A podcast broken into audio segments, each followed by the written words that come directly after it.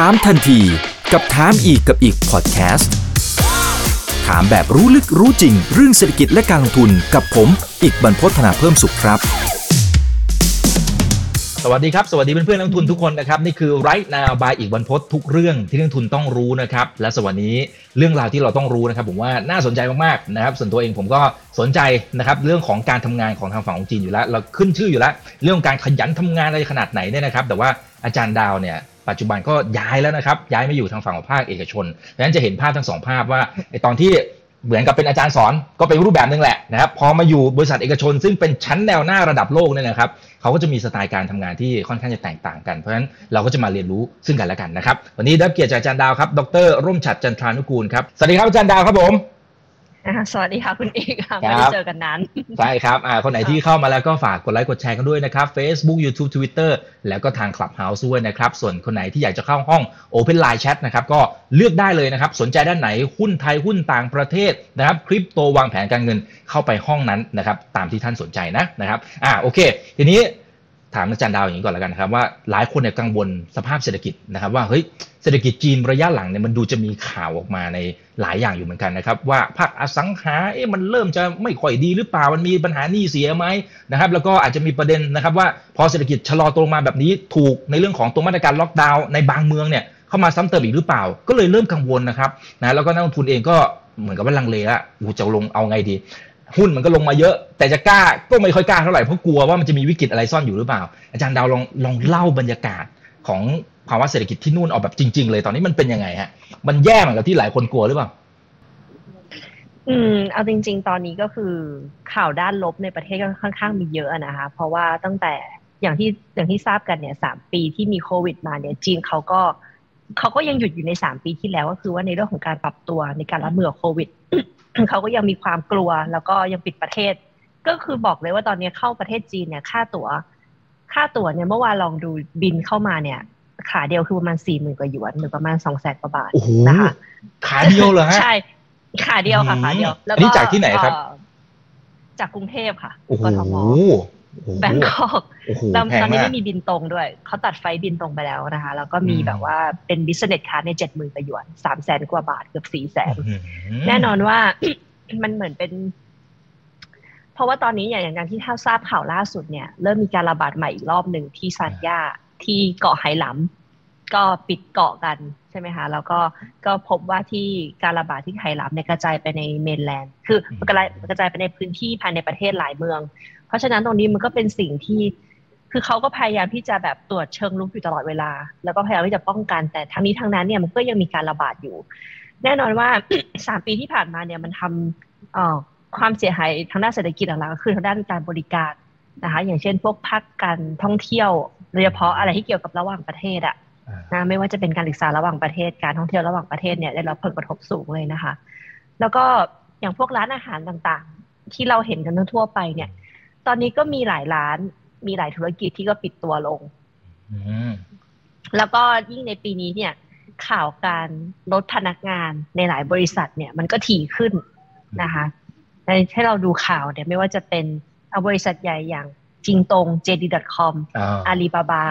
นะครัคะบป่ายตู้เหมือนป่ายป่ายตู้ก็มีเหมือนกัน ในบางในบางธุรกิจที่ไม่ได้ไม่ได้มีการทำกำไร ก็มีการลดพนักงานนะคะ แล้วก็อย่างบริษัทใหญ่ ๆ ของ ของเอ่อของจีนเนี่ยหรือว่าเป็นพวกยูนิคอนอย่างเช่นที่เมื่อประมาณเมื่ออาทิตย์ก่อนเนี่ยมีข่าวว่า Mid Face รู้จักไหมคะเมลี่โยเซียนอืมที่ล้มไปอ๋อมันเป็นครับบริษัทบริษัทคล้ายๆ กับเป็น Delivery ส่งผักส่งอาหาร ค่ะ คล้าย ๆ เมถวนนะคะอ่าแต่เขาเป็นยูนิคอนแล้วเขาแบบว่ามาแรงมากในช่วงประมาณ3-4ปี แต่ว่าหลังๆมาเนี่ยเพราะมันมีปัญหาเรื่องของการลงทุนคือคือมันเป็นเป็นบริษัทที่ทำเอ่อ บริษัทที่ดำเนินธุรกิจได้จากการระดมทุนอยู่ตลอดเวลาอ๋อแต่เขามีไปต้เรนสทุฟันนในกับการนักดำลเนิงนทุนงานที่อืมใช่ใช่ค่ะ แต่ว่าเขามีการเอ่อต้นทุนการบริหารงานที่สูงสุดท้ายเนี่ยก็กลายเป็นว่า พอบริษัทล้มปุ๊บเนี่ยแน่นอนว่าพนักงาน2,000กว่าคนก็คือไม่มีงานทำแล้วก็พนักงาน Delivery ก็นะคะก็ก็ออกจากตำแหน่งงาน อีกประเด็นหนึ่งก็คือว่าในปีนี้เนี่ย จะมีนักศึกษาจบใหม่เนี่ยสิบล้านคนอืม นะคะจบปริญญาตรีที่จะออกมาในตลาดแรงงาน ซึ่งมากกว่าปีที่แล้วตะกี้เพิ่งดูตัวเลขคือมากกว่าปีที่แล้วประมาณหนึ่งล้านหกแสนเจ็ดหมื่นคน แน่นอนว่าในสถานการณ์การระบาดโควิด หางานยากนะคะตำแหน่งงานมีน้อย แต่ว่าการเขาเรียกว่าการแข่งขันในตลาดงานก็มีสูงอะคนจีนเองเนี่ย บอกตรงๆว่าเขาก็มองว่าตอนนี้เนี่ย มันไม่ใช่เวลาที่ดีที่จะลงทุน หรือว่าไม่ใช่เวลาที่ดีที่เขาจะเปลี่ยนงาน อันนี้คือสิ่งที่คนจีนทั่วไปเขามองนะ ปัจจุบัน เพราะว่าสัญญาณด้านลบมันมีอยู่หลายอย่างมากๆอะค่ะ อืมอืมครับอะแล้วแล้วอย่างภาคอสังหาอาจารย์ดาวที่ที่เขากังวลกันมากเลยว่า เอ๊ะตั้งแต่ปีที่แล้วอะที่เราเห็นตั้งแต่เอเวอร์แกรนมานะครับแล้วก็มีหลาย ๆ ตัวที่ที่ประกาศว่าเฮ้ย default นะครับไม่สามารถชำระหนี้พันธบัตรนู่นนี่หุ้นกู้อะไรต่างๆได้ แล้วก็เรียงแบบเป็นลายตัวมาเลยนะครับ แล้วก็ยังไม่นับว่ามันไปส่งกระทบต่อพวกบรรดาซัพพลายเออร์เป็นทอดๆไปอีก แล้วตอนเนี้ยผู้บริโภคบางคนเขาบอกเขาเขาไม่จ่ายแล้ว อันนี้ตามข่าวนะตามข่าว ในความเป็นจริงมันมันเห็นภาพอย่างนั้นหรือเปล่าครับ ในความเป็นจริงที่คนที่ซื้อบ้านเราไม่จ่ายเนี่ย มันก็เกิดจากว่าบริษัทพัฒนาอสังหาไม่สามารถส่งมอบบ้านได้ตามเวลานะคะ หรือว่าบ้านเนี่ยมีปัญหาทำให้ไม่สามารถที่จะมอบบ้านให้ได้ตามกำหนด แน่นอนว่าที่จีนเนี่ย ที่ผ่านมาเนี่ยเขามีการขายโครงการบ้านแบบกำลังสร้างอะค่ะไม่ได้ขายโครงการบ้านที่สร้างเสร็จแล้วแล้วขายให้ประชาชน เพราะฉะนั้นเนี่ยภาษาจีนเขาเรียกว่าชี้ฝางหมายถึงว่าเป็นเป็นการขายล่วงหน้า แต่ว่าในกระบวนการนี้มันจะมีอยู่สองกลุ่มหนึ่งคือคนที่จ่ายเงินสดสองก็คือคนที่กู้ธนาคาร ผ่อนกับธนาคาร เพราะฉะนั้นเนี่ยเอาง่ายๆว่าคือ คิดดูว่าคนที่จ่ายเงินสดเนี่ยสมมติว่าจ่ายเงินสดแล้วว่าบ้านที่เราโครงการนี้อีกสามปีข้างหน้าจะเสร็จ แต่ปรากฏว่าพอถึงอีกสามปีแล้วมันไม่เสร็จอะเราต้องรอไปอีกไม่รู้กี่ปี สมมติว่าบริษัทพัฒนาอสังหาไม่มีเงินสร้างต่อแล้วแน่นอนว่าผลเขาเรียกว่าผลกรรมก็ต้องตกกับประชาชนผู้บริโภคถูกไหมคะใช่ในในแง่ของคนในแง่ของคนที่เขา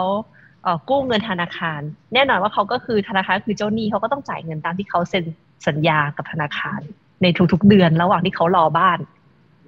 อะ แต่แต่ทีนี้เนี่ยคนในกลุ่มคนที่เขากู้เงินจากธนาคารเนี่ยเขาก็มีทางเลือกตรงที่ว่า เอสามปีแล้วฉันไม่ได้บ้าน เพราะฉะนั้นรัฐบาลก็ไม่รัฐบาลได้แค่เจรจา ธนาคารได้แต่เจรจา แต่ไม่มีทางแน่นอนที่รัฐบาลหรือธนาคารเนี่ยจะเอาเงินออกมา ลงทุนให้บริษัทพัฒนาอสังหาสร้างบ้านต่อให้เสร็จ เพราะว่าก็ไม่ใช่เรื่องของเขาถูกไหมคะอ่า มันก็กลายเป็นว่ากลุ่มคนที่ที่บอกว่าเออซื้อบ้านแล้วไม่ได้บ้านเนี่ย เขาก็จะรวมตัวกัน เพื่อที่จะต้องการที่จะเรียกร้องว่า คือทั้งรัฐบาลและธนาคารต้องให้ความสำคัญกับเรื่องนี้ค่ะมันก็เลยมีกระแสการออกจดหมายให้กับบริษัทพัฒนาอสังหาริมทรัพย์ ว่าเราจะไม่ไม่จ่ายเงินค่าบ้านต่อแล้วนะจะไม่ส่งจะไม่ส่งเงินต่อแล้วอะไรอย่างเงี้ยค่ะ ซึ่งมันก็คือจริงๆแล้วมันก็คือสิ่งที่มันก็ไม่แฟร์นะสำหรับประชาชน ค่ะ แล้วพวกบริษัทพัฒนาอสังหาหลายที่ก็ขาดความรับผิดชอบ เพราะว่า ตอนที่ตอนที่รุ่งเรืองตอนที่เฟื่องฟูเนี่ย ก็ขยายการลงทุนไปเรื่อยเปื่อยนะคะ แล้วก็บางทีก็เอาเงินไปทำอย่างอื่น ลงทุนธุรกิจอื่นทั้งทางที่เงินลงทุนเนี้ยน่าจะเอามาสร้างโครงการให้กับประชาชนให้เสร็จก็ไม่ทำมันก็เลยเกิดปัญหาอย่างที่ว่า ค่ะอ่าครับ ครับแต่ทีนี้ถ้าเท่าที่อาจารย์ดาวประเมินโดยภาพรวมๆเนี่ยคิดว่าด้วยสภาวะเศรษฐกิจแบบนี้มันมันถึงขั้นที่เลวร้ายหรือยังหรือว่ามันก็แค่แบบชะลอลงมานิดๆหน่อยแค่นั้นเองนะครับ ตอนนี้คิดว่าอยู่ในขั้นเลวร้ายไหมในมุมมองของประชาชนทั่วไป เริ่มมองว่าตัวเองไม่ค่อย ไม่ได้อยู่ในแบบในความปลอดภัยอันนี้คือหมายถึงว่า คนที่มีงานประจำ ที่ทำงานบริษัทก็กลัวจะถูกปลดนะคะ ส่วนคนที่ทำงานราชการก็ถือว่าโอเคมั่นคงแล้วแหละเนาะว่าแบบว่าเป็นเขาเรียกว่าชามเหล็กภาษาจีนเขาเรียกว่าเถี่ยฟ้านหวานหมายถึงว่าเป็นเป็นเป็นงานที่เป็นชามเหล็กก็คือมีข้าวกินตลอดอ๋อโอเคแต่แต่ว่าแต่ว่าทีนี้ แต่ว่าทีนี้เนี่ยเอ่อการขยับขยายของผู้คนในช่วงนี้มันยังน้อยมาก แล้วก็อีกอย่างหนึ่งเนี่ย การที่มีของมีโควิดเป็นต้นมา คิดว่าคนจีทัศนคติเรื่องของการดำเนินชีวิตเขาเปลี่ยนไปเยอะเอ่อคนรุ่นใหม่เก็บเงินมากขึ้น คือเห็นถึงความเสี่ยงมากขึ้น การบริโภคอะไรอย่างเงี้ยค่ะ ในเรื่องของสิ่งของไม่จำเป็นในมุมของประชาชนนะคะ คิดว่าน้อยลง อ่า แต่ถ้าหากว่าเป็นพวกคนรวยก็อีกก็ก็ก็ก็คืออีกเรื่องหนึ่งละใช่ แต่คิดว่าจะไลฟ์เร็วไลฟ์สุดไหมก็คิดว่าไม่น่าจะถึงต่ำสุด ขนาดนั้นเพราะว่าเพ ราะว่าจีนเขาก็ยังมีพื้นฐานที่ดีอยู่ค่ะ แล้วก็แล้วก็มีสัญญาเหมือนกันว่าเขากำลังจะเปิดประเทศ แต่ก็ยังรออยู่ว่าจะเมื่อไหร่ค่ะครับอ่าแล้วรัฐบาลเองก็ผมก็จะว่าเขาก็เตรียมมาตรการกระตุ้นเศรษฐกิจอะไรหลาย ๆ อย่างด้วยนะครับ เงินเฟ้อก็ยังยังไม่ได้สูงอะไรมากมายนะเมื่อเทียบกับหลาย ๆ ประเทศนะครับเอ่อทีนี้ทีนี้ทีนี้ถ้าถ้าสมมติว่าให้จันดาวประเมินดูนะครับว่าแต่อันนี้มันอาจจะเซนซิทีฟนิดนึงนะนะครับในมุมของ ความรู้สึกลึกนึกคิดข้างในของประชาชนเนี่ยตอนนี้มันเริ่มเริ่มมีความไม่พอใจในสังคมหรือเปล่ามันมันเป็นในมุมนี้ด้วยไหมนะครับคือเห็นในในโซเชียลมีเดียแล้วก็ทางข่าวในประเทศไทยเนี่ยก็จะพูดถึงกันเยอะนะครับว่าโอ้คนจีนเริ่มบ่นมากขึ้นนะมาตรการล็อกดาวน์เนี่ยมันดูเหมือนจะล็อกดาวน์ไม่จบสักทีนะครับแล้วก็ถี่มากขึ้นนะครับก็เริ่มมีกระแสในเชิงแบบนี้ออกมา แต่ว่าแต่ว่ามันอาจจะเซนซิทีฟนิดนึงอาจารย์ดาวลองลองดูว่าจะยังไงนะครับอาจารย์ดาวยังอยู่ที่ปักกิ่งอยู่นะครับเพราะฉะนั้นใช่ค่ะดูบรรยากาศเป็นยังไงตอนนี้คนในสังคมเขาพูดถึงกันขนาดไหน ดูเดือดขนาดไหนคือคือคือบอกอย่างนี้ดีกว่า ว่าจริง ๆ แล้วอะในสังคมเนี่ยก็มีคนอยู่สองฝ่ายหนึ่งก็คือฝ่ายที่เอออหอหมก ก็คือว่าคือเห็นด้วยทุกอย่างในมาตรการณปัจจุบันคือพอใจทุกอย่างร้อยเปอร์เซ็นกับอีกฝ่ายหนึ่งก็คือเริ่มมี เริ่มมี question ในใจ ว่าเอ้ยในเมื่อแบบประเทศอื่นเขาเริ่มเปิดกันมาตั้งนานขนาดนี้แล้วแล้วบางทีจีนเองก็ไม่ใช่ไม่มีข่าวต่างประเทศถูกไหมคะการรายงานข่าวเนี่ยบางทีเขาก็เห็นภาพของต่างประเทศว่าเฮ้ยทำไมอย่างเช่นที่เวียดนามที่เกาหลีใต้ทำไมคนไม่ใส่หน้ากากกันแล้วล่ะ อะไรอย่างเงี้ย ซึ่งมันก็ยังต่างจากที่อยู่ค่อนข้างเยอะ แล้วคนเขาก็เริ่มมี question ว่าเอ๊ะทำไมทำไมถึงอ่าไม่ไม่แบบว่า ปลดล็อกสักทีใช่ไหมคะ บางคนที่กลัวก็ยังกลัวอยู่ มันก็มีอ่าคนที่ยังกลัวอยู่ตอนนี้แต่ตอนนี้จีนเนี่ยวัคซีนเขายังเป็นวัคซีนตายอยู่ที่ฉีดกันนะคะเขายังไม่มีวัคซีนแบบ mRNA ใช้ ก็คือยังไม่ได้ฉีดในวงกว้าง แต่คิดว่าน่าจะมีการผลิตแล้ว เพราะว่าเขามีส่งออกไปที่ออกไปที่ประเทศอื่น อย่างเช่นว่าเอาไปที่ฮ่องกงไม่ใช่ประเทศอื่นขอโทษทีค่ะเอาไปที่ฮ่องกงหรือไต้หวันเนี่ยก็มีการใช้ mRNA ผลิตจากเมนแลนด์อ่าแต่ว่าคนจีนทั่วไปก็ยังใช้ ซิโนแวคกับซิโนฟาร์มอยู่ณปัจจุบันอะนะคะ แล้วก็ยังยังยังยังพยายามผ่านการให้ฉีดเข็มกระตุ้นกันอยู่เลยบางคนก็ยังไม่ได้ฉีดเข็มสามอ่า แต่ทีนี้เนี่ยเออเสียงที่มันมันจะแรงก็คือว่าในกลุ่มของคนทำธุรกิจ ที่เขาเริ่มมองว่ามันมันกระทบหนัก อ่าค่ะ เพราะว่าก็มีเพื่อนอยู่คนหนึ่งเหมือนกัน คือเขาทำธุรกิจ คือเขาเปิดโรงงาน แล้วก็หลังๆมาก็เห็นเขาแชร์ใน Moment ให้คล้ายเหมือนไลน์ ไลน์ในไลน์มันจะเห็น Moment ของเพื่อนแบบแชร์ข้อมูลต่างๆ เขาก็เริ่มที่จะแบบว่ามีทัศนคติค่อนข้างลบกับมาตรการณปัจจุบันในเรื่องของการป้องกันโควิดนะคะแต่ว่าคนจีนส่วนใหญ่เขาก็มองว่าทำไมเขาก็จะรีบเร่งที่แบบว่าทำไมถึงไม่มียามารักษาที่มันตรงเฉพาะ แล้วทางการจีนเองเนี่ย ถ้าเราไปดูใน keyword ที่เขาพูดถึงในการรายงานต่างๆนะคะว่า เมื่อไหร่กันที่จีนจะพร้อมที่จะเปิดประเทศ เมื่อไหร่กันที่ประชาชนจะกลับมาในชีวิตปกติคีย์เวิร์ดสำคัญหนึ่งคือเรื่องการฉีดวัคซีนนะมากกว่า 80%ขึ้นไปของประชากรทั้งประเทศสองก็คือในเรื่องของมียายาพิเศษออกมาใช้ หมายถึงว่าเป็นยาที่รักษาโควิด -19 โดยเฉพาะ ไม่ใช่แค่ ไม่ใช่เป็นยาที่แบบว่าเออเป็นยารักษาไวรัสไวรัสเออเขาเรียกว่าไวรัสแบบแบบไวรัสซาแล้วเอามาใช้ไม่ใช่แต่คือเป็นไวรัสเป็นเป็นตัวยาที่ใช้กับโควิด -19 โดยเฉพาะ คือเขาก็รออยู่ค่ะ แล้วก็จริงๆแล้วเนี่ยตอนนี้เนี่ยการระบาดในจีนส่วนใหญ่อะก็จะเจอเป็นพวกติดแต่ไม่มีอาการ หรือไม่ก็เป็นพวกอาการเบาเพราะเขาทุกวันนี้ก็จะมีรายงานแบบว่า มีติดแล้วไม่มีอาการเนี่ยทั้งหมดเท่าไหร่ อย่างที่เกาะไหหลำที่เขาปิดกันอยู่อะค่ะ ตอนนี้ก็วันหนึ่งก็หลักหลายร้อยคน ที่เจอว่าเป็นคนติดแต่ไม่มีอาการใช่ใช่เพราะฉะนั้นเนี่ย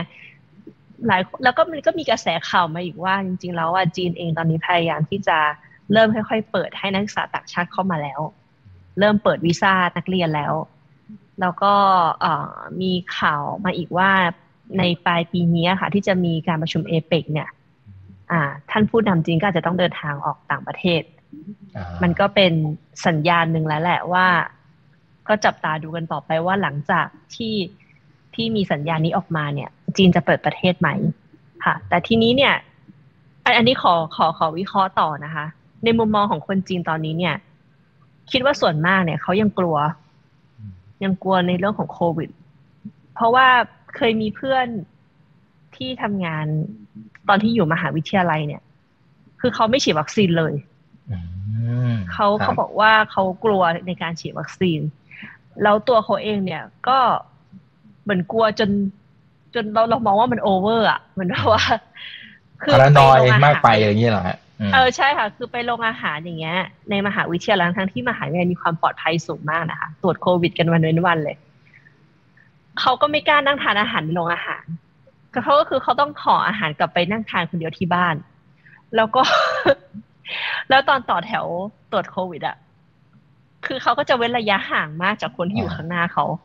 แล้วเขาก็ไม่กล้าอยู่ใกล้เรา แล้วอยู่ในออฟฟิศเนี่ยทุกคนบางทีไม่ใส่หน้ากากอนามัยแต่เขาก็ยังใส่อยู่คนเดียวอ่าอ่าคือคือ คือมันกลายเป็นวิตกจริตไปเลยอะคือบางคนเขากลัวกันอย่างนั้นจริงๆนะคนจริงก็ยังมีคนที่เป็นอย่างนั้นอยู่ เพราะฉะนั้นเนี่ย คิดว่าเรื่องเรื่องเรื่องโควิด แล้วก็เรื่องเกี่ยวกับความกลัวของประชาชนยังมีอยู่เยอะ แล้วก็อย่างหนึ่งในเรื่องว่าถ้าสมมติถ้าจีนเปิดประเทศจริงๆแล้วเนี่ย การออกไปเที่ยวของคนจีนในต่างประเทศอะคิดว่าต้องใช้เวลาในระยะหนึ่งไม่ใช่ว่า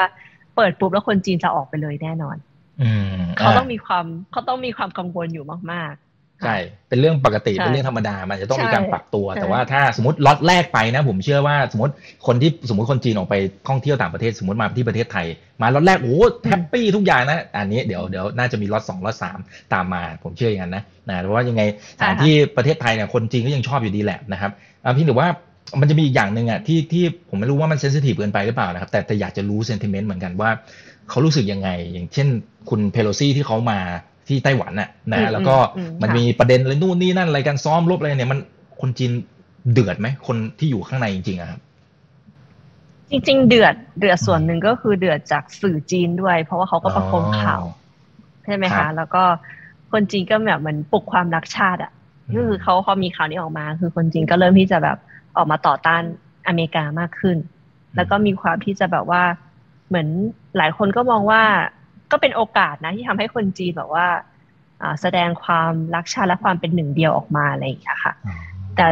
จะถึงขนาดว่าต้องทำสงครามกันไหมคิดว่าไม่น่าจะเป็นอย่างนั้น ก็คือเขาแค่หึมๆกันอืมคือก็แค่แบบซ้อมรบอะไรอย่างเงี้ยแล้วครัจบริงๆแล้วเนี่ย ทางอเมริกาเองเนี่ย เขาก็คือคือในในตัวของในในกับอเมริกาเองเนี่ยอย่างเช่นทางที่สีจิ้นผิงเนี่ยเมื่อประมาณปลายปลายเดือนสิงหาคม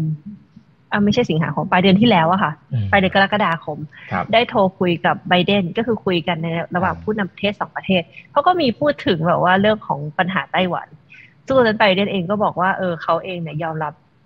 ว่าจีนเน่ะเป็นหนึ่งเดียวนะ แต่พอมาถึงต้นเดือนสิงหาก็เกิด ว่าเอ่อเพโลซี่ไปที่ไต้หวันอะไรเงี้ยเอ่อซึ่งทางรัฐบาลอเมริกาก็ออกมาบอกว่าจริงๆแล้วอะก็มีคนห้ามแต่ว่าเพโลซี่ก็จะไปอะไรเงี้ยค่ะ ก็เป็นสิทธิส่วนบุคคลของเขาอะไรเงี้ย แต่ซึ่งมันก็มันก็เป็นเรื่องที่เอ่อเมนแลนด์เองก็น่าจะมีอะไรที่ต้องกดดันไต้หวันนะคิดว่าอย่างนั้นนะคะ ในเรื่องของเรื่องของการคว่ำบาตรในเรื่องของการค้าหรืออะไรต่าง ๆ อืมอืมครับ อ่าอันนั้นก็ เป็นสิ่งที่เกิดขึ้นนะครับในช่วงเอ่อเดือนก่อนหน้านี้นะครับแต่ว่าตอนนี้สถานการณ์ก็ดูจะเบาลงละนะครับก็หวังว่าจะไม่ถึงขั้นที่เกิดความขัดแย้งไปมากกว่านี้นะครับอะทีนี้กลับมาที่เรื่องของอาจารย์ดาวนะฮะอย่างตอนช่วงแรกๆเนี่ยอาจารย์ดาวบอกว่าคนจีนเนี่ยเขายังกล้าๆกลัวๆนะครับแล้วก็อาจจะยังเหมือนกับพยายามที่จะรักษางานของตัวเองเอาไว้ไม่ยอมเปลี่ยนงานนะแต่อาจารย์ดาวนี่เปลี่ยนงานนะฮะทำไมทำไมเหรอฮะมองเห็นโอกาสอะไรนะฮะทางฝั่งของภาคเอกชน เพราะมันจริงๆเนเจอร์มันมันน่าจะคนละคนละอย่างเลยนะฮะ DNA ของการทำใช่ใช่ตอนใช่มหาลัยกับทางฝั่งของภาคเอกชนที่ไปตู้เนี่ยนะครับน่าจะคนละเรื่องเลยๆมีคนจีนก็บอกเหมือนกันว่า แบบเรากล้ามากนะที่แบบว่าเปลี่ยนงานในช่วงนี้อะไรอย่างเงี้ยอ่าก็มีคนบอกเหมือนกัน แต่เผอิญว่าคือถ้าเราเป็นต่างชาติที่อยู่ในจีนนะคะครับคือตอนนี้ต่างชาติที่อยู่ในจีนอะมีความคือความต้องการของผู้จ้างอะมีเยอะ แต่ต่างชาติอะมีน้อยอ๋อ เพราะฉะนั้นอะเราจะไม่เหมือนกับคนจีนเพราะต้องต้องต้องต้องต้องต้องเข้าใจตรงนี้ก่อนว่าสำหรับดาวเนี่ยก็คือคนไทยที่อยู่ในจีน เพราะฉะนั้นเนี่ยในไม่ว่าจะเป็นบริษัทหรือที่ไหนก็ตามเนี่ยที่เขาต้องการที่จะแบบมีธุรกิจที่ต้องเกี่ยวข้องกับประเทศไทย หรือต้องให้ต่างชาติเข้ามาทำงานเนี่ยเขาจะมีความต้องการตรงนี้สูงใช่ไหมคะอย่างตัวดาวเองเนี่ยก็คือว่าเออจริงๆแล้วเนี่ยมาหาลัยในช่วง โควิดในช่วงสองปีที่ผ่านมาเนี่ยต้องบอกก่อนว่าวิทยาลัยนานาชาติเนี่ย นักศึกษาต่างชาติก็คือน้อยลงเยอะมากครับคือเราก็มีสอนนะคะ แต่เราสอนออนไลน์อยู่ตลอดเทอมละเทอมหนึ่งเนี่ยมีสอนสองตัวทุกเทอม แล้วก็มีงานบริหารนักศึกษาอยู่ แต่พออย่างอย่างที่คุณอีกทราบว่าพอดาวเรียนจบเองเนี่ยแล้วก็อยู่ในมหาลัยเลย คือเราก็ไม่ได้แบบออกไปเห็นโลกภายนอกมากเนาะเราก็อยู่ในมหาลัยมาตลอด เพราะฉะนั้นก็มันก็ถึงจุดหนึ่งที่เรามองว่าเฮ้ยทำไมเราถึงไม่ลองท้าทายตัวเองที่จะออกไปทำอะไรที่เราไม่เคยทำแล้วอันนี้คือจุดเริ่มต้นครับ ทีนี้ก็เลยแบบว่า เออมันก็คือความ คือคือเราจะพูดตรงๆไหมมันก็คือความมึงที่มันก็มีความเบื่อหน่ายในที่เราอยู่ในเข้าใจ environment เดิมอืมๆใช่ไหมคะเพื่อนร่วมงานเดิมๆแล้วส่วนใหญ่เนี่ยเอ่อในหน่วยงานจีนเนี่ย เขาจะไม่เปลี่ยนงานกันหรอกหมายถึงว่าในหน่วยงานรัฐบาลจีนก็จะเป็นพวกข้าราชการเขาก็จะอยู่กันคือบางคนอยู่กันมาตั้งแต่สามอยู่มายี่สิบสามสิบปีก็คืออยู่อย่างนั้นกันอ่าก็คือคือคือเขาก็คือทำงานรูทีนไปรายวันอะไรอย่างเงี้ยค่ะ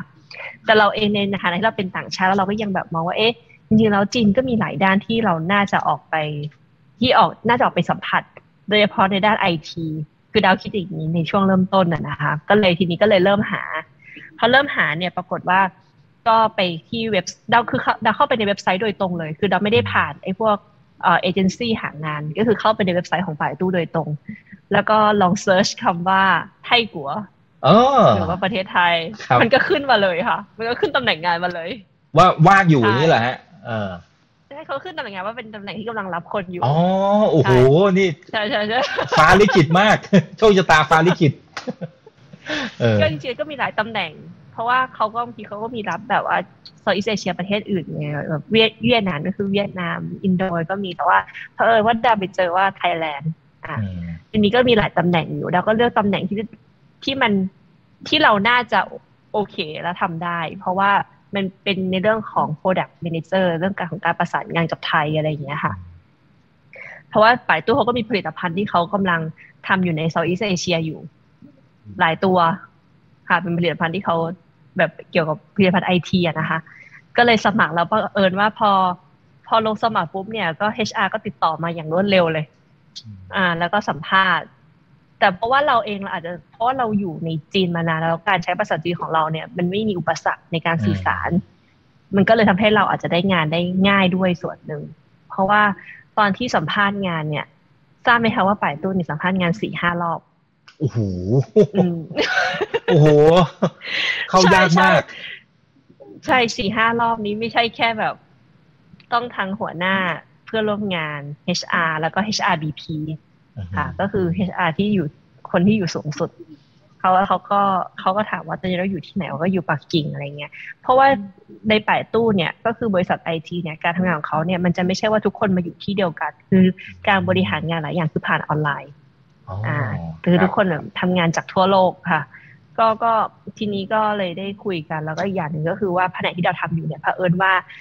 ที่เขารับเนี่ยเขารับเบสที่ปักกิ่งเบสที่ปักกิ่งพอดีก็เลยก็เลยได้เข้ามา แล้วก็อีกอย่างหนึ่งก็คือว่านอกจากว่าจะสัมภาษณ์งานยากแล้วเนี่ย ตอนที่เราตอบแบบ offer แล้วเนี่ยเขาจะมีการทำเอ่อเอ่อ background เขาเรียกว่าเป็นการเอ่อตรวจสอบ background ของเราอะค่ะ ไม่ว่าจะเป็นเรื่องของประวัติการทำงาน แล้วก็ในเรื่องของประวัติการเรียนว่าเป็นจริงหรือเปล่า โอ้โหอ่ามคือเขาโทรมาที่มหาลัยเลยค่ะโอ้ว่าเราทำงานจริงไหมเราไม่ได้กรอกข้อมูลแบบมั่วๆมา ใช่อ่าใช่ใช่ก็คือก็คือไป่ตู้เนี่ยเขาร่วมมือกับบริษัท third party หนึ่งเป็นบริษัท third party ระดับโลก แล้วให้เราเซ็นยินยอมหลังจากที่เรารับ confirm แล้วอะนะคะอืม แล้วก็เซ็นยินยอมเสร็จปุ๊บเนี่ยบริษัท third party เนี่ยก็ทำการตรวจสอบประวัติเรา คือตรวจประวัติเราทุกอย่างอ่าตั้งแต่เรื่องของการเรียนแบบไทม์ไลน์ของการทำงานว่าตรงกับในในเรซูเม่หรือเปล่าค่ะ แล้วก็เขาก็โทรมาที่สำนักงานคณะสำนักงานคณะบดีที่ UIBE ตอนนั้นเรายังทำงานอยู่ยังไม่ได้อ้าวคือยังไม่ได้ตอนนั้นโอ้ยังไม่ได้แจ้งเลยด้วยซ้ำคือโทรมาเช็คก่อนแล้วความแตก ใช่ คือแบบว่า ก็เลยคิดในใจอืมถ้ามันจะทำอย่างนี้คือไม่ไปก็ต้องไปแล้วเนี่ยเออแม่อุตส่าห์เราเราจะเก็บเงียบไง เราเอาให้ชัวร์ก่อนใช่ไหมสไตล์พวกเราเนี่ยต้องเอาให้ชัวร์ก่อนแล้วใช่ใช่เดี๋ยวค่อยบอกอะไรว่าไป อันนี้ยังไม่ทันเสร็จสิ้นกระบวนการ ใช่ใช่คือเรายังไม่ได้แบบ บอกที่จะลาออกจากมหาลัยเลยอะเอค่ะอคือมันยังอยู่ในช่วงเทอมมันมันอยู่ประมาณเดือนเดือนห้าเดือนหกอะครับคืออยู่ในช่วงที่ยังไม่ปิดเทอมด้วยซ้ เราก็เลยคิดว่าเออเดี๋ยวรอปิดเทอมก่อนแล้วเดี๋ยวค่อยค่อยจัดการเลยครับ ปรากฏว่าโทรมาเลย แล้วก็เขาก็งงกัน แล้วทีนี้แบบว่าแล้วแล้วก็แบบเอ่อที่คนที่เขาเป็นหัวหน้าสำนักงานก็มาหาดาวสดตัวเขาก็ถามว่าเขาเรียกเราว่าจางเหล่าชื่อก็คือว่าอาจารย์จางอะไรอย่างเงี้ยว่าจางเหล่าชื่อเอ่อว่าแบบ เออตะเกียมีโทรศัพท์เข้ามาว่าเป็นบริษัทเอ่อเอ่อตรวจสอบประวัติอะไรเงี้ยเขาถามว่า บอกว่าดาวทำงานที่นี่จริงหรือเปล่า เออ แล้วก็เป็นยังไงบ้าง เออ การทำงานเป็นยังไงบ้างเข้ากับเพื่อนทำร่วมงานได้ไหมคือเขาตรวจทุกอย่างอะค่ะไม่ใช่แค่เรื่องนี้เรื่องเดียวสูเขาจะตรวจเรื่องว่าเราเคยมีประวัติเรื่องอาชญากรรมอะไรอย่างนี้หรือเปล่าด้วยแล้วเรามีแบบชื่อในบริษัทอะไรหรือเปล่า เพราะว่าป่ายตู้เนี่ยเขาจะเขาจะค่อนข้างซีเรียสกับเรื่องของ security เพราะว่าบริษัทเขาเนี่ยจะมีเอ่อคือเป็นบริษัทไอทีเพราะฉะนั้นเนี่ยอะไรที่มันเกี่ยวกับเป็นข้อมูลเซนซิทีฟอะค่ะเขาจะต้องค่อนข้างที่จะต้องตรวจตรวจสอบประวัติของคนที่เข้ามาทำงานค่อนข้างเยอะพอสมควรใช่อืมอ๋อโอเค แต่พอหลังจากที่ตรวจสอบอะไรเสร็จสับก็ก็รับเข้าทำงานนะครับ แต่เดี๋ยวผมผมให้จันดาวขยายความนิดนึงแล้วกันว่าไปตู้เทคโนโลยีเนี่ยคือถ้าเป็นนักลงทุน ทุกคนจะรู้จักอยู่ดีอยู่แล้วนะครับ แต่ว่าสมมติเป็นคนทั่วไปเนี่ยเขาจะได้ทำความเข้าใจว่าเฮ้ยนี่มันคือบริษัทระดับโลกอะนี่คือผู้เล่นที่แบบ ทางฝั่งของตะวันตกเนี่ยผมว่าเขาต้องจดจงจ้องอยู่เหมือนกันนะครับเดี๋ยวลองเล่าให้ฟังหน่อยว่า business model รูปแบบการทำธุรกิจเนี่ยมันเป็นยังไงนะความยิ่งใหญ่มันขนาดไหนฮะคือต้องบอกก่อนว่าจริงๆแล้วป่ายตู้เนี่ยเขาเกิดมาจากการทำ search engine เหมือน Google คือต้องบอกก่อนว่าจีนเนี่ยเขาใช้ป่ายตู้กันทั้งประเทศนะคะแล้วป่ายตู้เองปัจจุบันก็ถือว่าเป็นบริษัท search engine ที่ใหญ่ที่สุดของโลกคือคนไทยอาจจะไม่ค่อยคุ้นเคยกับป่ายตู้เพราะว่าเราใช้ google.com แต่คนจีนก็คือป่ายตู้ .com เพราะฉะนั้นทำไม Google ทำไมป่ายตู้ก็ถึงบอกว่าเขาเป็นบริษัท search engine ที่ใหญ่ที่ภาษาจีนที่ใหญ่ที่สุดในโลก เพราะว่าคนจีนใช้ทั้งประเทศนะคะอ่าแล้วก็ป่ายตู้เองเนี่ยจริงๆแล้วเนี่ยเขาถือว่าเป็นบริษัทไอทีเก่าแก่บริษัทหนึ่งของจีน แล้วเขาก็กินตลาดร้อยเปอร์เซ็นคือไม่มีคู่แข่งอะ่ะถ้าเรามองนะอย่างเหมือนอ่าเอาพูดเราพูดถึง Tencent ก็เหมือนกัน Tencent คือทำ WeChat ใช่ไหมคะเขาทำเกี่ยวกับ communication แบบว่าเขาเรียกว่าเป็นแอปแอป communication เนี่ยตอนนี้ WeChat ก็คือกินกินส่วนแบ่งร้อยเปอร์เซ็นเหมือนกันในจีนปายตู้เนี่ยก็คือในเรื่องของ search engine ของเขาก็คือไม่มีคู่แข่งอะก็คือเขาก็คือกินรวบ เพราะฉะนั้นเนี่ยปายตู้เองเนี่ยถ้ามองในสเกลขนาดเนี้ย แน่นอนว่ารัฐบาลจีนก็ต้องสนับสนุนเขาเต็มที่ในการทำอะไรก็ตามนะคะ แล้วก็ปายตู้เนี่ยช่วงหลังมาเนี่ยเขาพยายามพัฒนาเรื่องของ AI เป็นหลัก โดยเฉพาะเนี่ยผลิตภัณฑ์ของปลายตู้เนี่ยมีหลายอย่างที่เป็น AI ออกมา ไม่ว่าจะเป็นไอตัวเรดิโอหรือว่าเป็นอะไรที่แบบว่าเป็นเครื่องใช้ภายในบ้าน แต่เขาไม่ได้ทำเหมือนเหมือนเสี่ยวมี่นะคะ คือเขาใช้แบบว่าเทคโนโลยี AI ออกมา แล้วก็ตอนนี้เนี่ยมันมีเรื่องของรถอพอลโลรถไร้คนขับ เพราะว่าป่ายตู้เขาก็ทำแมปด้วยป่ายตู้แมปอันนี้ก็เก่าแก่เหมือนกัน แล้วก็คนใช้เยอะ เพราะฉะนั้นเนี่ยตอนนี้เนี่ยก็คือว่าป่ายตู้เนี่ยเป็นหนึ่งบริษัท ถ้าหากมองในระดับโลกเนี่ยถ้าเป็นเรื่องของ AI เขาอยู่ในอันดับสี่ของโลก เป็นบริษัทจีน ในห้าอันดับเนี่ยรู้สึกว่าเป็น Google Microsoft Google Microsoft นะคะ แล้วก็อเมซอนแล้วก็มาป่ายตู้ แล้วก็อันดับห้าเนี่ยไม่แน่ใจเป็นบริษัทไหน แต่ว่าก็ไม่ใช่บริษัทจีน เพราะฉะนั้นเนี่ยแน่นอนว่าในจีนเนี่ยในเรื่องของ AI นะปัจจุบันเนี่ยขายตู้คืออันดับหนึ่ง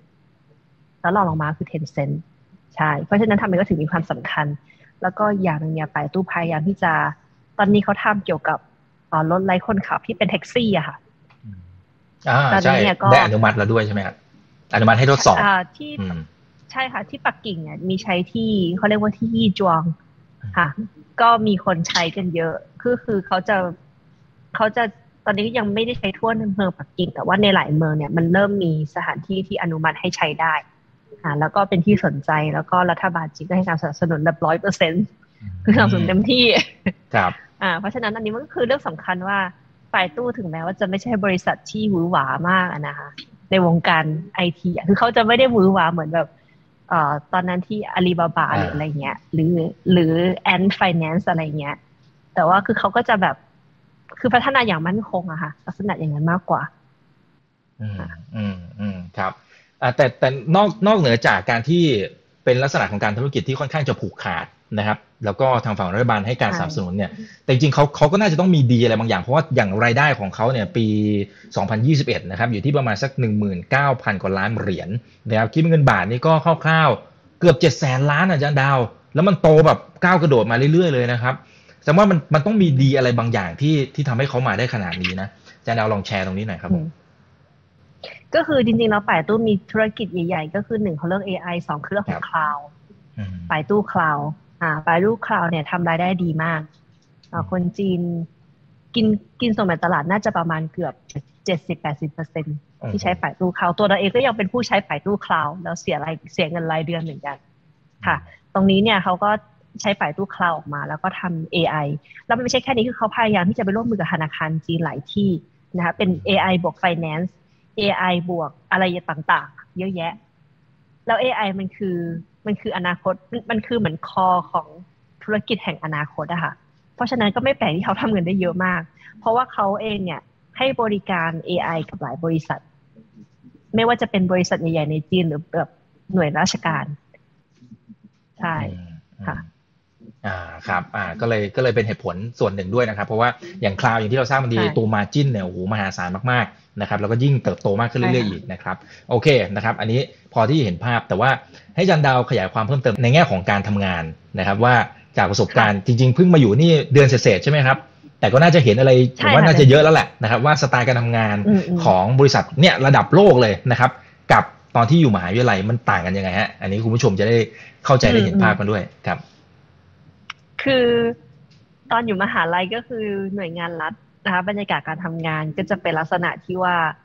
คือทุกคนมีเป้าหมายในการทำงานหมดแหละนะรัฐบาลแต่ว่าที่มหาลัยก็มีเป้าหมายในการทำงาน แต่ว่าก็จะไปแบบช้าๆอ่า ก็คือจะไม่ค่อยแบบจังหวะจะไม่ค่อยเร็วมาก แล้วก็ในในในมหาลัยเนี่ย จะค่อนข้างมีความเป็นซีเนียร์ค่อนข้างคือซีเนียร์กับคนที่อยู่ข้างล่างอะค่ะจะค่อนข้างมีแกลที่ชัดเจน เพราะฉะนั้นอะในการ ในการพูดการจากการเจรจา เราจะไป เราจะไปแบบพูดตรงๆไปพูดท่องๆอะไรอย่างเงี้ยไม่ได้ เราต้องแบบว่ามีความเคารพกับคนที่เขามีตำแหน่งที่สูงกว่าเรา จะค่อนข้างเอ่อคล้ายๆกับข้าราชการไทยป่ะคะจะเป็นลักษณะที่ว่าแบบต้องเคารพผู้ใหญ่ผู้น้อยผู้ใหญ่ ผู้ใหญ่ผู้น้อยจะค่อนข้างมีอะไรที่มันชัดเจนอะ อ่า เราจะแบบไปพูดอะไรแบบว่าเอ่อตามใจเราไม่ได้อะไรอย่างเงี้ยค่ะ แล้วก็อีกอย่างหนึ่งก็คือว่าสไตล์การทำงานของราชการที่เราที่เราประสบมาเนี่ย บางทีเขาก็จะแบบว่าไม่ได้พูดอะไรตรงๆ เราบางทีก็จะเป็นแบบพูดอ้อมๆนิดนึงว่าเราต้องไปเราต้องไปแบบตีความเองอะไรอย่างเงี้ย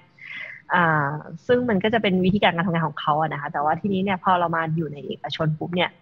ตอนแรกเนี่ยเพื่อนที่ร่วมงานกันเนี่ยในแผนกก็ถามว่า เป็นอาจารย์มหาลัยดีจะออกมาทำไมคือบางคนก็แบบมาทำเออจะออกมาทำไมแบบเป็นอาจารย์มหาลัยก็ดีออกจะมั่นคงอะไรอย่างเงี้ย ทีนี้เราก็ไม่แบบว่า เออ เราก็อยากเรียนรู้อะไรใหม่ๆอะไรอย่างเงี้ยค่ะ แต่ทีนี้เนี่ยในบริษัทอย่างเช่นบริษัทในฝ่ายตู้เนี่ยจะไม่มีคำว่าเออจะไม่มีการพูดถึงว่า เออ เออจะคือการพูดคือการทำตัวของเจ้านายเขาก็จะสบายสบายอ่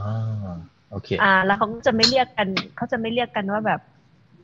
อย่างเช่นเอ่อที่จีนเนี่ยมันจะใช้คำว่าจงใช่ไหมคะจงก็คือว่าท่านอะจะใช้คำว่าท่านโอเค อ่า ท่านอย่างนั้นท่านอย่างนี้อะไรเงี้ย แต่ที่นี่จะไม่มี อย่างคนที่เอ่อก่อตั้งฝ่ายตู้เนี่ย คนมาด้วยเขาจะเรียกเขาแค่ว่าโรบินเรียกชื่อภาษาอังกฤษอย่างเดียว จะไม่มีแบบเรียกท่านโรบินอะไรเงี้ยท่านโรไม่ไม่ไม่มีค่ะ ไม่มีก็คือได้แค่โรบินอย่างเดียว อย่างเช่น ที่แผนกดาวเนี่ยเจ้านายเป็นผู้ชายเขาจะเขาก็จะเรียกแบบว่า พี่ชายอะไรเงี้ยเรียกชื่อแล้วก็พี่ชายอะไรเงี้ย อ่า ซึ่งมันนี่ก็จะต่างกันนิดนึงแล้วก็อย่างหนึ่งเนี่ยในเรื่องของการทำงานเนี่ย อย่างเช่น เป้าหมายการทำงานเนี่ยมันจะเป็นสมัยก่อนจะใช้ KPI ถูกไหมคะ KPI เนาะก็เป็นเป้าหมายของแต่ละคนใช่ไหมคะ แต่ป่าตู้จะใช้ OKR อ๋อทันสมัย อืมเออใช้ OKR ก็คือว่าอ่อทุกวันเนี่ยที่ทำงานอะทั้งรายวันรายอาทิตย์อะค่ะ เราจะต้องแบบว่ารายงานลงไปในระบบว่าเราทำอะไรไปแล้วบ้าง เราเสร็จไปแล้วกี่เปอร์เซ็นต์อย่างรายอาทิตย์อย่างเงี้ยเราก็ต้องเขียนรายงาน แล้วก็ส่งในระบบพอส่งปุ๊บเนี่ยเจ้านายของเราก็จะเห็นแล้วคนในแผนกก็จะเห็นทั้งทุกคน ว่าเราทำงานอะไรไปบ้างทำเสร็จไปกี่เปอร์เซ็นต์จากเป้าหมาย OKR ของเรา แต่ละคิว คือเป้าหมายเขาจะเป็นแต่ละคิว คือแต่ละสามเดือนทุกๆสามเดือน จะเป็นแต่ละคิวไป แล้วก็การประชุมก็เยอะนะคะ เยอะเยอะพอสมควรเลย เพราะว่ามันต้องประชุมกับหลายแผนกแล้วก็จะค่อนข้างให้ความสำคัญกับความคืบหน้าของแต่ละอาทิตย์ งานแต่ละอาทิตย์อะเพราะฉะนั้นเราจะมานอน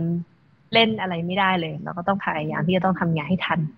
กับไทม์ไลน์แล้วก็เป้าหมายที่วางเอาไว้โดยปกติ OKR มันจะสูงมาก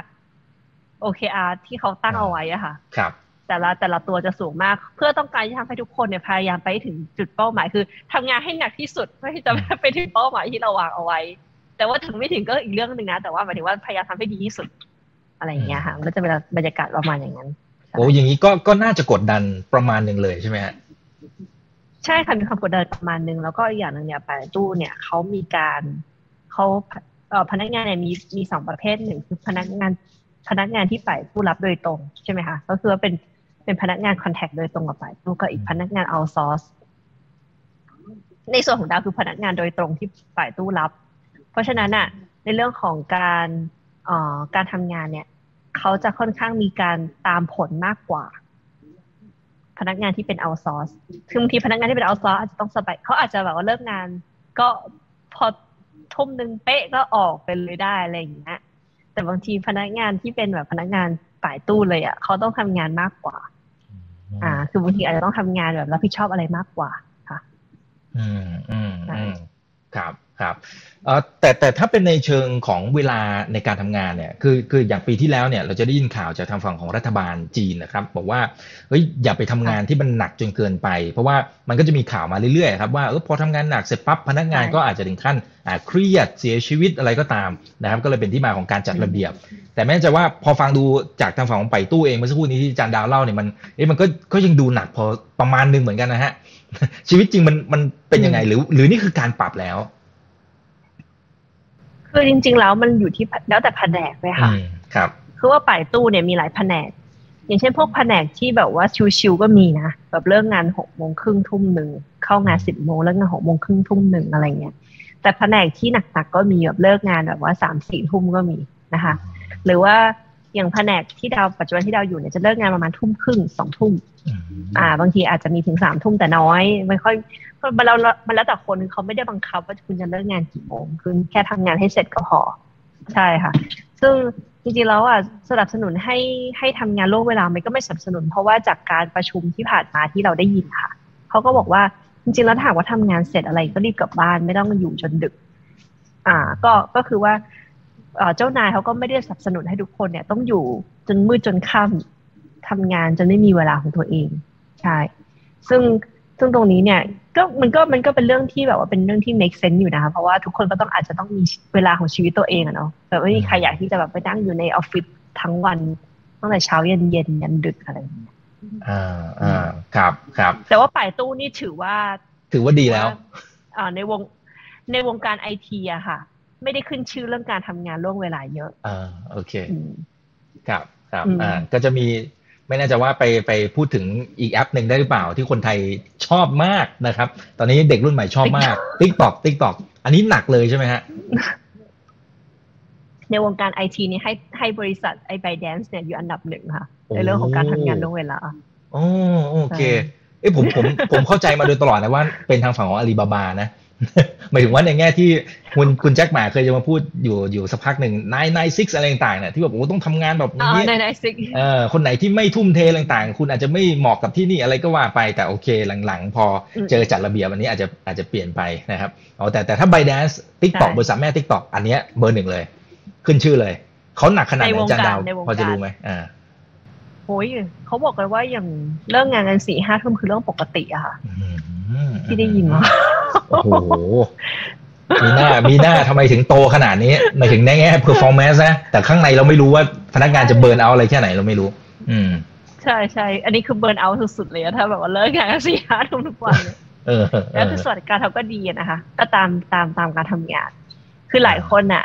ที่ดาวรู้จักเนี่ยคนจีนเนี่ยที่เขามีความสามารถเพราะคนจีนรุ่นใหม่ๆเนี่ย บางคนยอมเข้าไปใบแดนทำงานเพื่อต้องการเก็บเงินค่ะอ๋อคือแบบว่าอะทำสักสามสามสี่ปีแล้วก็ออกมาอ๋อคือมีเงินก้อนหนึ่งแล้วก็ออกมาแล้วไปหรือไม่ก็ไปบริษัทเล็กหน่อย แต่ไปได้เป็นผู้บริหารอะไรอย่างเงี้ยอืมอ่าอืมใช่ใช่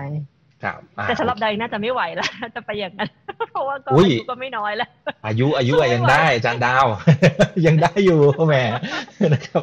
เออแต่ว่าแต่ว่าถ้าสมมติย้อนย้อนกลับมาตรงที่อย่าง OKR ครับอาจารย์ดาว คือถ้าสมมติว่ามันเราสามารถทำได้ตาม ที่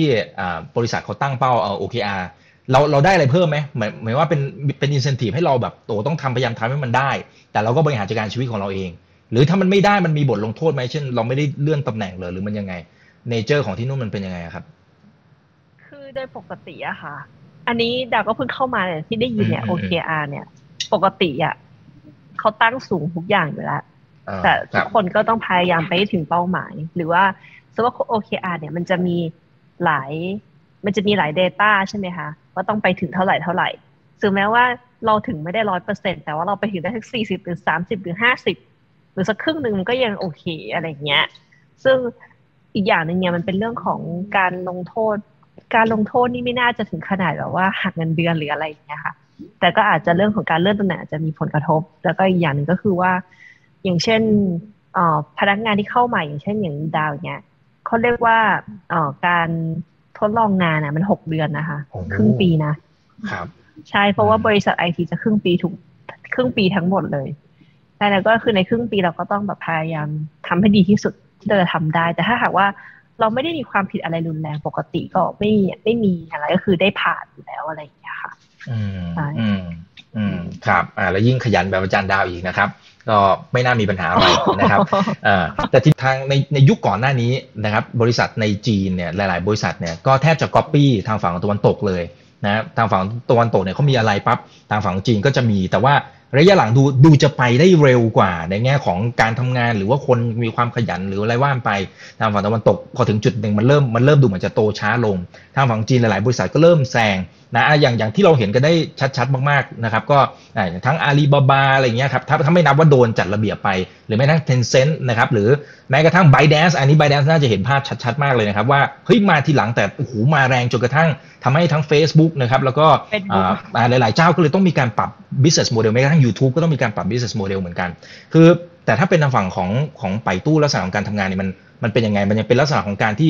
ดูแล้วก็สร้างแรงบันดาลใจหมายถึงว่า พอดูของเขาเป็นต้นแบบเสร็จปั๊บเอามาพัฒนาต่อไหมหรือ หรือตอนนี้มันเริ่มฉีกออกไปมันเป็นยังไงครับผมอันนี้เผื่อจะได้เห็นภาพใหม่เซ็ตจริงๆตอนนี้ที่เห็นเนี่ยของของของฝ่ายตู้เขาก็มีการฉีกออกไป อย่างเช่นในเรื่องของอัลพอลโลอัลพอลโลรถรถยนต์ไร้คนขับ แล้วก็ในเรื่องของแมปเรื่องของอะไรต่างๆ เรื่องระบบประมวลผล AI เนี่ยฝ่ายตู้เนี่ยจริง ๆ แล้วมีเขาเรียกว่ามีสิทธิบัตรของตัวเองเยอะนะคะถ้าหากว่าในในในในภาคของ AI ก็คือว่าเหมือนเป็นอันดับหนึ่งของจีน แล้วก็ฝ่ายตู้เองเนี่ยมีการลงทุนกับการ R&D เยอะมาก ในเรื่องของ AI เนี่ยเขาเรียกว่าเออเออเขาเรียกว่าอะไรนะคะแบบว่าทรัพยากรบุคคลด้าน AI อะค่ะ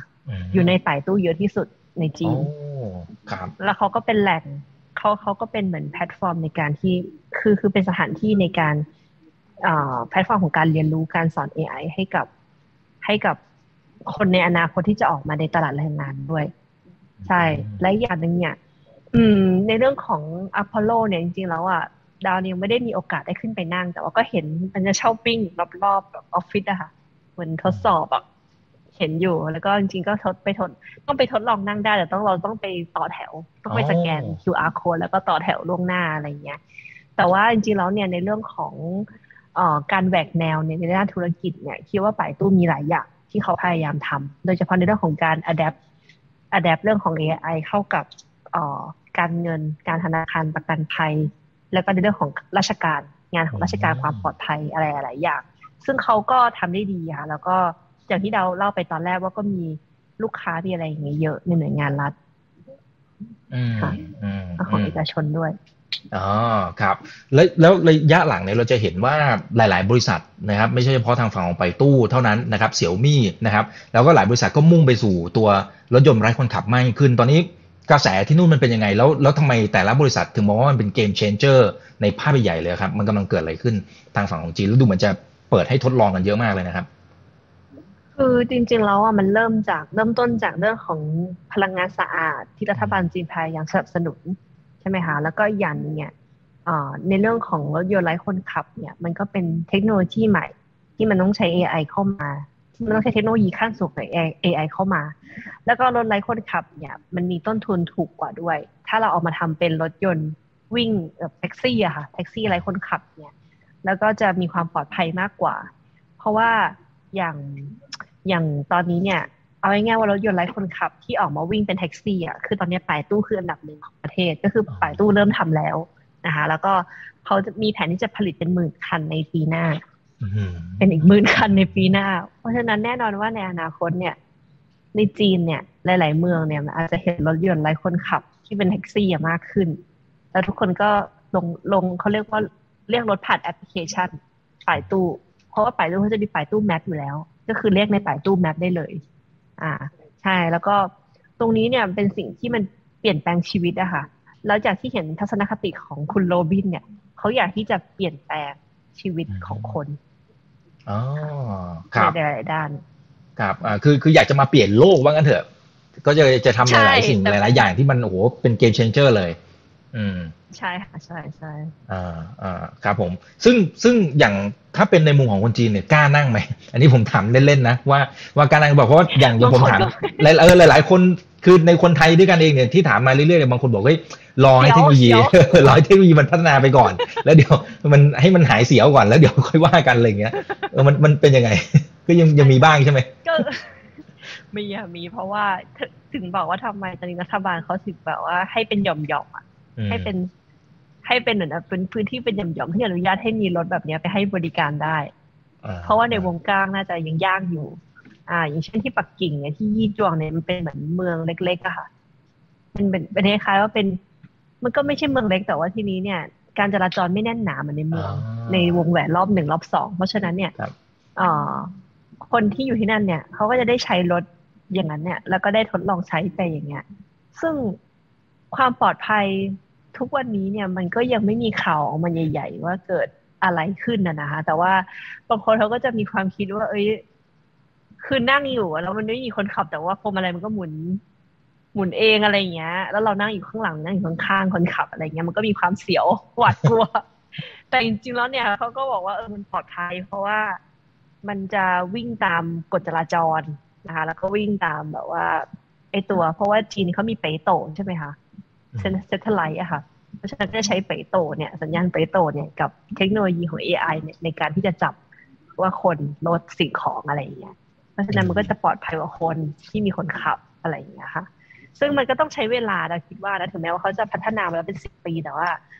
กว่าที่มันจะออกมาวิ่งในถนนได้เหมือนทั่วๆไปอะน่าจะต้องใช้เวลาอีกประมาณห้าหกปี หรืออาจจะเร็วกว่านั้นก็ได้นะคะ เพราะว่าจีนเขาก็เร็วอยู่แล้ว โดยปกติ อืมอืมอ่าใช่จริงครับ แล้วก็ทางฝั่งของรัฐบาลจีนถ้าเขาสนับสนุนอยู่แล้ว แล้วก็ในมุมของพวกข้อมูลอ่าข้อมูลต่างๆเนี่ยผมว่าค่อนข้างจะเขาเรียกอะไรคือคือปล่อยมากกว่าทางฝั่งตะวันตกอะตะวันตกมันจะมีเรื่องของ p r i เวซีอะไรต่างๆ สิทธิส่วนบุคคลนู่นนี่นั่นเวลาเก็บข้อมูลเนี่ยมันก็อาจจะยากลาบาก แต่ทางฝั่งของจีนผมจะว่าเขาน่าจะเก็บข้อมูลได้เต็มที่นะและการพัฒนาอนาคตเนี่ยเทคโนโลยีนวัตกรรมต่างๆ มันก็ขึ้นอยู่กับไอตัวข้อมูลที่เก็บได้นี่แหละ อืมใช่ค่ะใช่ค่ะใช่ค่ะ อ่าก็น่าจะช่วยได้นะครับเอ่อทีนี้เท่าเท่าที่สัมผัสดูอาจารย์ดาวถึงแม้ว่าจะอยู่ไม่นานหมายถึงณตอนนี้เนี่ยไปเข้าไปอยู่สักเดือนเศษๆนะครับ คือคิดว่าเป็นยังไงบริษัทนี้ในในมุมของอาจันดาว มีอะไรที่ที่ตอนแรกอาจจะเห็นภาพหนึ่งพอเข้าไปปุ๊บเฮ้ยมันมันอาจจะเป็นอีกภาพก็ได้นะครับหรือมันอาจจะดีขึ้นหรือมันอาจจะมีบางส่วนที่เอ้ยแหมอันนี้ก็กดดันเสลอเกินหรือยังไงฮะมันมันมีมุมไหนบ้างครับผมที่ที่คนไทยควรจะทราบนะครับคือ ถ้าเราเข้าไปเนี่ยแน่นอนว่าบริษัทตัวเขาก็คือบริษัทระดับโลกเป็นบริษัทของจีนเพราะฉะนั้นเนี่ยในของเขา culture เนี่ยก็คงต่างจากฝรั่งอยู่แล้วแหละนะคะเขาเจอการทำงานของเขาเนี่ยก็ยังเป็นลักษณะสไตล์เอเชียอยู่อ่าแต่ว่าเพราะว่าเขามีระบบเข้ามาบริหารมาควบคุมพนักงานในเรื่องของการประสิทธิภาพการทำงานที่ดาวบอกอะค่ะ OKR นะคะแล้วก็พอเราเข้ามาในป่ายตู้เนี่ย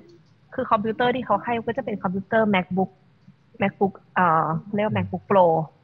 คนมี macbook แล้วก็บางทีมันก็จะมีที่ทำงานที่เราสามารถจะเดินไปไหนมาไหนก็ได้อะไรเงี้ย แต่ทีนี้ทั้งนี้ทั้งนั้นเนี่ย ในเรื่องของ security แล้วก็อืมความเอ่อเรื่องของข้อมูลเนี่ยฝ่ายตู้เนี่ยเขาให้ความสำคัญ เพราะว่าเราใช้ทุกอย่างเนี่ยอย่างเช่นว่าการพูดคุยกันในที่ทำงานมันจะมันจะมีมันจะมีแอปของเขาโดยเฉพาะที่ใช้ภายในที่ทำงานนะคะ แล้วก็ ถ้าเราเข้าไปข้างข้างในบริษัทเนี่ยมันก็จะเป็น internal internet มันจะไม่เหมือนกับ Wi-Fi บ้านที่เราใช้กันใช่เพราะฉะนั้นมันก็อาจจะมีการตรวจสอบอยู่ตลอดเวลา เพราะฉะนั้นในเรื่องการใช้คอมพิวเตอร์หรือว่าใช้อินเทอร์เน็ตของของบริษัทเนี่ยบางทีถ้าเราแบบว่าไปส่งอะไรที่มัน sensitive เราก็ต้องระวังนิดนึง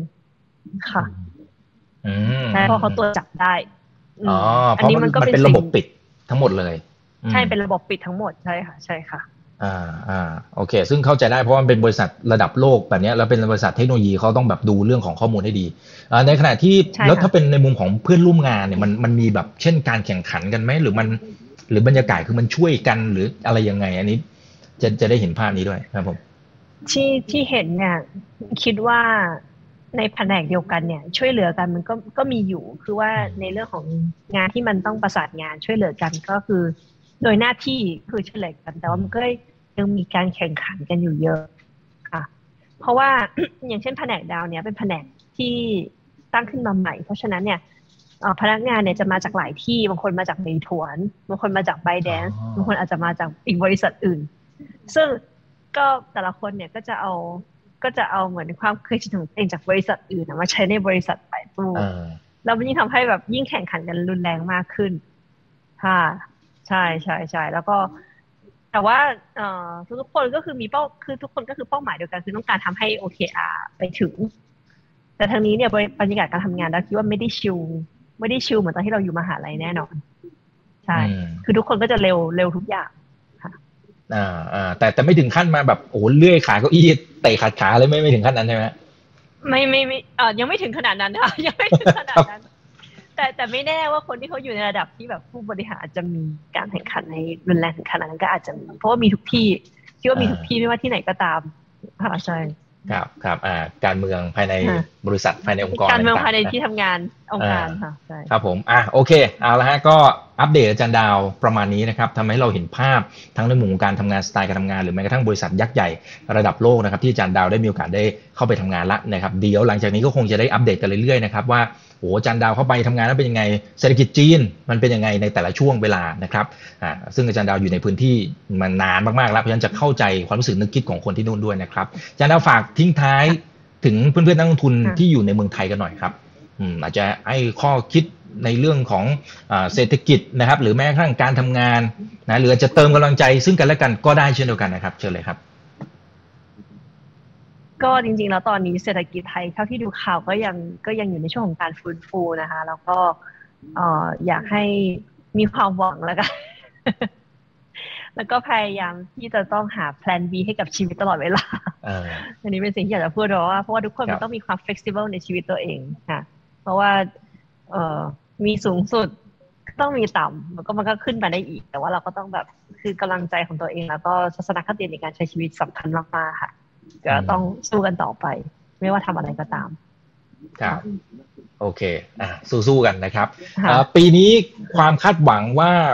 อยากจะเห็นคนจีนมาเที่ยวเมืองไทยเนี่ยมันมันยังพอมีอยู่สักแค่ไหนอาจารย์ดาวปลายปีนี้มันก็ใกล้จะสิ้นปีแล้วใช่ไหมคะนี่ก็เดือนใกล้ละอันนี้ก็เดือนใช่ไหมคะหายไปหลายปีตอนนี้คิดถึงนักเที่ยวจีนมากครับสิงหากันยาตุลาพฤศจิกาเดี๋ยวแป๊บเดียวก็ธันวาแหละ คิดว่าปลายปีนี้น่าจะกระปิดกระปอย คือส่วนใหญ่คนที่ไปจีนตอนนี้คือ คนที่ไปไทยตอนนี้คือคนที่มีธุรกิจ หรือคนที่มีธุระที่ต้องไป เพราะว่าการเข้ามาในจีนยังยากอยู่ค่ะ ไม่ว่าจะเป็นในเรื่องของการซื้อตั๋ว การจักตัวมันก็ยังวุ่นวายอยู่ แต่ถ้าหากว่าเรารอไปถึงปีหน้าเนี่ย ก็อาจจะมีสัญญาณที่ดี แต่ว่าปลายปีนี้ต้องดูสัญญาณที่ดีมากเลยว่าดูว่า เออว่า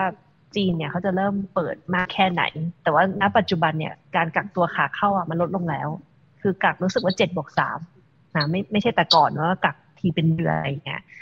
อ่า แต่ว่าทั้งนี้ทั้งนั้นเราก็ต้องคนจีนก็อาจจะยังมีความกลัวที่ออกนอกประเทศนะเพราะเขาก็ปิดประเทศไปตั้งนานแล้วก็ยังมีความกังวลอยู่ค่ะแต่ก็ต้องดู คิดว่าปีหน้าแหละค่ะ ถ้าถามว่าจะกลับมาปลายปีนี้น่าจะยังไม่ไม่ถึงขนาดนั้น ครับโอเคอ่าเดี๋ยวมาลุ้นกันนะครับแล้วก็เดี๋ยวครั้งต่อไปก็จะเรียนเชิญจันดาวมาอัปเดตนะครับในมุมมองต่างๆ เราจะได้รู้เท่าทันว่าโอ้เนี่ยทางฝั่งจีนเขาพัฒนาไปไกลขนาดนี้ละนะครับเดี๋ยวเราจะได้เอามาปรับทั้งในมุมของการลงทุนแล้วก็ทำธุรกิจด้วยนะครับ วันนี้ขอบคุณมากครับจันดาวครับผม ค่ะ สวัสดีค่ะ คนไหนที่อยากเข้าห้อง Open Line Chat นะครับ ก็อย่าลืมนะครับ แยกตามห้องตามสิ่งที่ท่านสนใจนะครับ ก็คลิกเข้าไปทางทีมงานพินเอาไว้ให้ละใน Facebook กับทางฝั่งของ YouTube นะครับ ก็ไปคุยกันในนั้นต่อนะครับ วันนี้ขอบคุณทุกท่านที่ติดตามชมนะครับ นี่คือไรนาบายอีกวันพดทุกเรื่องที่นักทุนต้องรู้ครับ สวัสดีครับ